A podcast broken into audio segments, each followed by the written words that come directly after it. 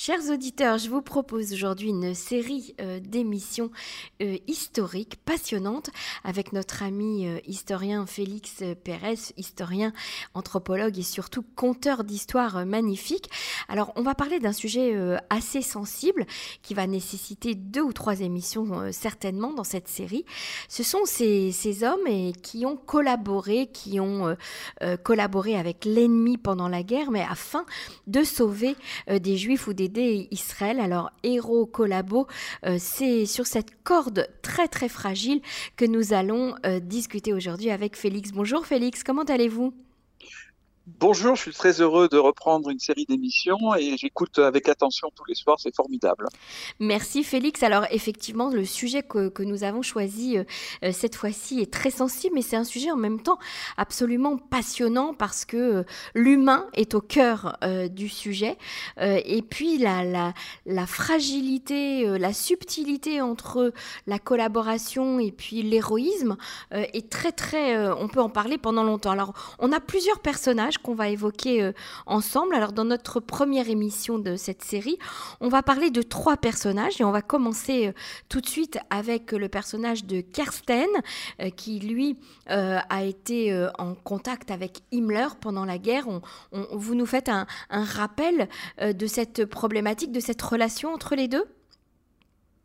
Oui, alors oh oui, effectivement. Donc on va on va discuter de des gens qui ont négocié avec le mal. Et quand on négocie avec le mal, bah, on se brûle les ailes. On ne peut pas négocier avec le mal en, restant indemne. Mhm. Et toute cette série de personnages, les, les six qu'on va voir, trois et trois, vont absolument illustrer ça. Ce sont des héros et à la fois ils ont été souvent très mal perçus. Et très maltraités. Alors le premier, euh, il a mhm. déjà est très maltraité. Il a fait ou bien ils n'ont pas été traités à la hauteur de ce qu'ils auraient mérité. C'est le cas de certains d'entre eux. Mhm. Euh, le premier, Félix Kersten, il a fait l'objet d'une émission très longue et très détaillée. Tout à fait, pour la sortie du livre et la sortie du film sur ce personnage, tout à fait.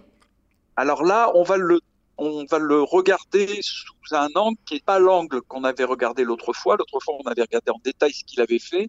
Là, on va regarder plutôt sous l'angle de comment il a, euh, il s'est brûlé en négociant avec le mal. Voilà. Alors, on va rappeler, donc on est obligé de rappeler quand même pour, nos, mhm. nombreux amis qui n'ont pas forcément écouté la dernière émission, qui ne s'en souviennent pas bien. Alors, Félix Kersten, c'était un ostéopathe euh, qui était hollandais et suédois à la fois, qui était très doué, et euh, si doué que Himmler, qui souffrait beaucoup euh, d'immenses de, de, douleurs quotidiennes, a eu recours à ses services, et lui, c'était un médecin miracle et il arrivait à, guérir toutes les douleurs. Il était un peu hésitant à, aller euh, travailler avec Himmler tous les jours, mais on lui on l'a incité, la Hollande et la Suède l'ont incité en lui disant euh, peut-être que tu obtiendras des choses de lui, alors vas-y, etc., etc. Donc il a été. Et tous les jours, il a été en contact avec Himmler. Tous les jours, il lui a fait ses massages. Tous les jours, il l'a soulagé de manière miraculeuse. Et tous les jours, Himmler se confiait à lui se laisser aller à, une amitié avec lui. Et, Kersten était devenu plus ou moins l'ami de Himmler. Il mangeait avec lui, etc. mais euh, pas dans le but d'obtenir des faveurs, dans le but euh, d'obtenir des libérations, des des exemptions, euh, des informations pour les Alliés mhm. euh, à la demande, à la demande de, de, la Suède ou de la Hollande, à la demande de résistants américains. Euh, et euh, il a obtenu beaucoup de choses. Euh, on, on, a rappelé la dernière fois qu'à un moment, il voyageait dans un avion avec Himmler. Himmler avait dans son, son bagage des choses ultra confidentielles et Kersten avait dans son bagage des informations qu'il avait obtenues d'Himmler et qu'il avait livrées en Suède au consul euh, euh, américain qui était là-bas. Donc, euh, alors qu'il était à côté d'Himmler, donc il, prenait des risques énormes. Il prenait des risques énormes.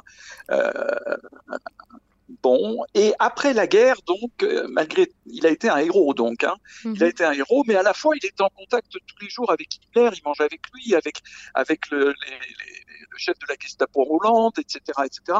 Donc, il était à la fois mal perçu des Allemands qui le voyaient, qui sentaient qu'il est, par exemple, euh, Heydrich sentait que c'était un traître. Heydrich voulait, voulait l'éliminer. Heydrich a voulu, euh, avait monté une tentative d'assassinat de Kersten, mhm. qui n'a pas abouti, parce qu'on a prévenu Kersten. Donc, les Allemands sentaient que c'était un traître, qu'il c'était un espion.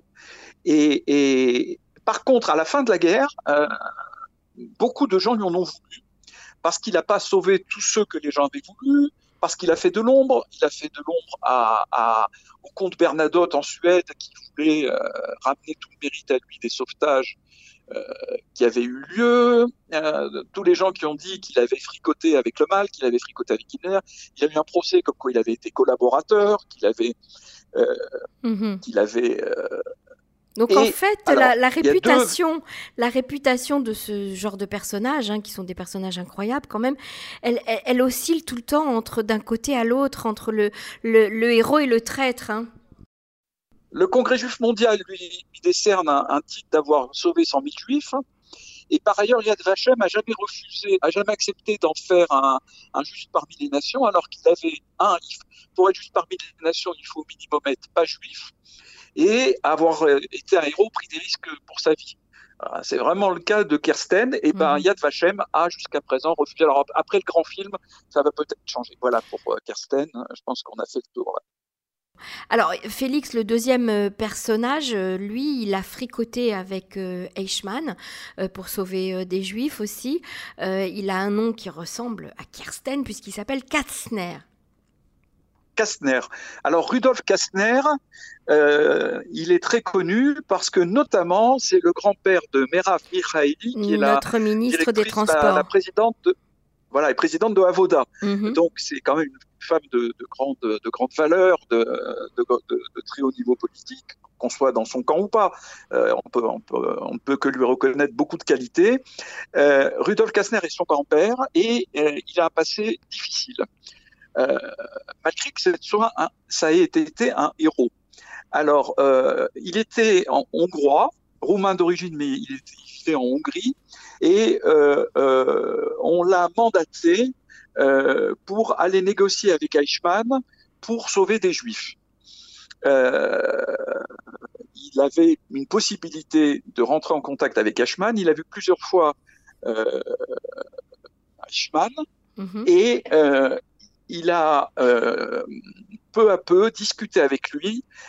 Eichmann a prétendu que les discussions, vous savez, il y a eu un procès à Eichmann, hein, que les discussions portaient sur 10 000 camions contre 1 million de juifs. Et en fait, euh, ça c'est fort douteux, fort douteux. En réalité, les discussions ont porté sur 1680 juifs en finale, et ces 1680 juifs ont été libérés euh, en 44 vous savez, c'est la dernière année que les Juifs hongrois ont été déportés, mhm. ont été euh, euh, enfin libérés, ont été dispensés de, camps de concentration et ont pu échapper à, la Shoah euh, contre des négociations de grosses sommes d'argent qui a été poussée jusqu'à 2000 dollars de l'époque. Hein, c'est des sommes immenses par personne. C'est des sommes absolument colossales en bijoux, en or et en argent. Alors, euh, ça s'est passé dans des négociations euh, fréquentes avec Eichmann. Et euh, à la fin, donc, Kessner, établit une liste de personnes à sauver, parce qu'il faut bien établir une liste. Alors, mhm. qui va établir la liste? Bah, c'est bien forcément lui. qui d'autre? Il est chargé et c'est douloureux. Parce que si vous mettez une liste, il y a forcément les gens que vous sauvez qui vont vous être redevables après la guerre, mais les gens que vous ne mettez pas dedans qui vont vous être ennemi après la guerre. Alors, un exemple qu'il a, qu'il a poursuivi après la guerre, parmi d'autres, c'est la mère d'Anna Sénèche, la célèbre poétesse euh, auteur de la chanson Eli Eli, qui est quasiment le deuxième hymne national israélien, et qui était une résistante parachutiste débarquée, qui a été condamnée, attrapée très vite par la Gestapo et, exécutée. Euh, donc une, des grandes héroïnes euh, juives. Euh, Kessner aurait pu, à la demande de sa mère, la mettre dans sa liste. Il ne l'a pas fait pour ces raisons à lui, je, ne les connais pas, on ne les connaît pas. Et la mère d'Anna Sénèche lui en a beaucoup euh, voulu parce qu'il n'avait pas euh, accepté de la mhm. recevoir. On se rappelle euh, très bien dans le film La liste de Schindler toutes les difficultés et puis tout l'aspect psychologique de, de cette rédaction d'une liste. Enfin, je veux dire, c'est abominable que c'est terrible à faire. C'est terrible. Schindler a dit que Kessner était un vrai héros. Hein. Schindler a dit ça de, Kessner. Mhm. Mais alors après la guerre, il se passe rien il n'a aucune récompense, aucune condamnation, mais il est euh, politiquement à gauche depuis le début Et euh, en Hongrie, d'ailleurs, il ne faisait pas partie de l'intelligentsia ou de la bourgeoisie, il faisait partie de la gauche hongroise et de la gauche juive hongroise, sioniste. Après la guerre, donc, il fait partie de, de, de, de la clique Ben Gurion et il est euh, porte-parole du ministère du Commerce et de l'Industrie. Mm-hmm. Et en 53, euh, sans doute manipulé par Begin, euh, le Réroute porte plainte contre Kessner euh, contre, pour collaboration avec l'ennemi pendant la guerre. Ah oui, c'est un parti politique. C'est un parti politique qui porte plainte. Non, non, non, non, qui mandate quelqu'un, qui ah mandate quelqu'un, mhm. Grunwald, pour porter plainte contre lui. Mais on sait que Grunwald est manipulé par Begin. D'accord. Vous savez, en politique, tout est bon à prendre. Hein. Mhm. Donc, euh, Grunwald porte plainte et euh, non, pas porte plainte, veut le, le calomnie dans la presse et c'est assez amusant, c'est le gouvernement israélien qui porte plainte contre Grunwald pour calomnie contre Kessner. Ah d'accord, donc il a quand même été réhabilité. Doucement, le procès a lieu, et le procès, en 55, deux ans après, conclut que euh, Kessner s'est bien brûlé les ailes à négocier avec le mal. C'est-à-dire? Qu'il avait négocié avec le Satan allemand. Donc mhm. le, tribunal ne condamne pas Grunwald, ne la, quitte pas non plus, et en plus euh, euh, ne condamne pas Kessner, mais euh, donne une condamnation de facto de Kessner. Il le condamne à, rien d'explicite, mais il le condamne dans les, dans les phrases au moins. Dans le phrasé. Il est remis en question, il est remis en question, ah, d'accord. Une véritable remise en question, même extrême en reprochant des véritables reproches à Kessner d'avoir négocié avec le Satan allemand. Bref, euh, Kessner fait appel, le gouvernement fait appel à la Cour pénale, à la, Cour suprême. La Cour suprême rendra son avis et acquittera définitivement Kessner, annulera ce jugement en 58, trop tard. En 57, un an avant cette annulation, Kessner est assassiné par un fou quelqu'un de 24 ans qui l'assassine sans aucun, aucun lien avec les. Aucun motif. non, aucun motif. Vous savez, il y a mhm. toujours des fous. Et donc, euh, du coup, euh, on se retrouve avec un Kessler qui a jamais été réellement réhabilité, qui a jamais réellement été condamné, un Kessner qui est ni blanc ni noir, et c'est vraiment dommage parce qu'en fait, en réalité, c'est un véritable héros. Mais euh, voilà, négocier avec Eichmann, voir Eichmann régulièrement, faire des listes. Euh, on se brûle les ailes et on retrouve notre thème à fond là. Mhm. Alors le troisième personnage, euh, Félix, on, part en France là. Hein. c'est quelqu'un qui a, euh, qui s'est approché de Pétain. C'est Jacques Elbronner. Jacques Elbronner. Alors, Jacques Elbronner, il est né en 1873, donc il est vieux au moment de la, guerre. Les deux autres ont une quarantaine d'années. Là, maintenant, lui, il a une 70 ans. Alors, lui, en 1918, il est déjà euh, chef d'état-major au cabinet de Clémenceau. Donc, euh, voyez, c'est quelqu'un qui est déjà très haut placé. Il est grand croix de la Légion d'honneur. C'est quelque chose. Grand croix de la Légion d'honneur, c'est ce qui a de la distinction la plus haute en France en 1925, donc bien, bien avant la guerre. Donc, il est très proche de Pétain parce que Pétain est un héros de 14-18, lui aussi. Donc tous ces gens-là sont. Donc c'est un ami personnel de Pétain. Et euh, la guerre arrive, il, est euh, président du consistoire et il, se dit je suis ami personnel de Pétain, donc il va voir Pétain tous les jours pour essayer de sauver le maximum de juifs. Mm-hmm. Mais ce qui l'intéresse, c'est de sauver les juifs français, lui. Il considère que les juifs étrangers sont, vous êtes bien assis, des rejets de la société. Mm-hmm. Vous savez, à l'époque, euh, il y avait une dichotomie. On voyait les, juifs français, vous voyez souvent les juifs français nobles, etc., ceux qui, fréquentaient les états-majors, les bourgeois, etc. Vous voyez les juifs polonais, leurs habitudes, etc., comme vraiment une sorte de racaille mal intégrée. Mm-hmm. C'est dommage, mais c'est comme ça. Il faut, il faut assumer notre passé. Et du coup, il n'a fait aucun effort pour sauver les juifs étrangers. Lui, son seul effort, c'était d'essayer de sauver les juifs français. De sauver qui? On n'a pas très bien entendu, Félix. De sauver qui? De sauver les juifs, les juifs français. C'était son seul effort. Mhm. Euh, bon, alors il a négocié régulièrement avec Pétain. Il n'a pas obtenu grand-chose. Euh, il a pu retarder la création de l'Union générale des Israélites de France, qui était l'outil que les nazis voulaient utiliser pour euh, euh, faciliter leur, euh, leur, effort de déforestation. Il l'a retardé de plusieurs mois parce qu'il s'y est opposé. Euh, cette UGIF a été présidée par Hubert Lambert lui qui a eu un rôle beaucoup plus gris que. Heilbronner, hein, plus gris parce qu'il a été vraiment aux manettes pour faire des listes beaucoup plus que Heilbronner. Heilbronner a été amené à faire des listes, il a été amené à voir Pétain, il a rejeté les demandes des juifs étrangers et surtout, il avait une confiance énorme en Pétain. Il disait que Pétain lui montrait gentillesse et affection confiante, Dixit, et il disait Pétain, c'est quelqu'un euh, avec qui tant de contacts que j'ai tout espoir que les réparations, que les, torts actuels seront réparés un jour. Donc, euh, il avait une confiance aveugle en Pétain, euh, qui fait qu'il aurait pu tromper les Juifs français sur leur avenir et leur donner une confiance qu'ils n'auraient pas dû avoir. Et, euh, et c'est un peu trompeur parce que à, ce, à cette place, à ce poste, il vaut mieux alerter les gens que leur donner une confiance béate. Mm-hmm. Et, c'est ce qu'on. Alors euh, après la guerre, on lui en a vu et on, ne l'a pas réhabilité. On lui a pas donné toutes les distinctions qu'il aurait euh, mérité d'avoir. D'abord, bon, il a été déporté déjà, donc euh, en 1943, mhm. il est mort en déportation. Donc il n'a pas eu de, mais il aurait pu avoir des distinctions post-mortem ou autres.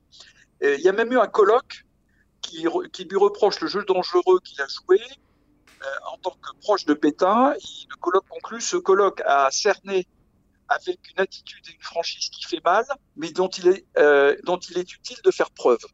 Mhm. Voilà, attitude et franchise qui fait mal, mais dont il est utile de faire preuve. Donc, ce colloque qui a eu lieu tard, au lieu d'être favorable à Hilbronner, la vérité commence à se dévoiler et les gens commencent à, enfin les historiens commencent, euh, plutôt, là c'est Claude Lévy qui est l'historien qui parle, des historiens comme Claude Lévy commencent par mettre en doute euh, finalement l'utilité d'un rôle comme euh, celui de, de Heilbronner, c'est-à-dire l'utilité d'un rôle de quelqu'un qui va négocier avec euh, l'ennemi plutôt que d'alerter les gens et de s'en aller. Mhm. De Gaulle, par exemple, a choisi euh, de s'en aller à Londres plutôt que de rester négocier. Pétain a dit, moi, je reste négocier.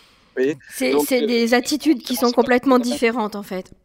Pour dire que quand on est en présence du mal et quand on fait confiance au mal, quand on, on est avec lui, même si on est résistant, c'est le cas des preneurs d'otages et des négociateurs avec des preneurs d'otages.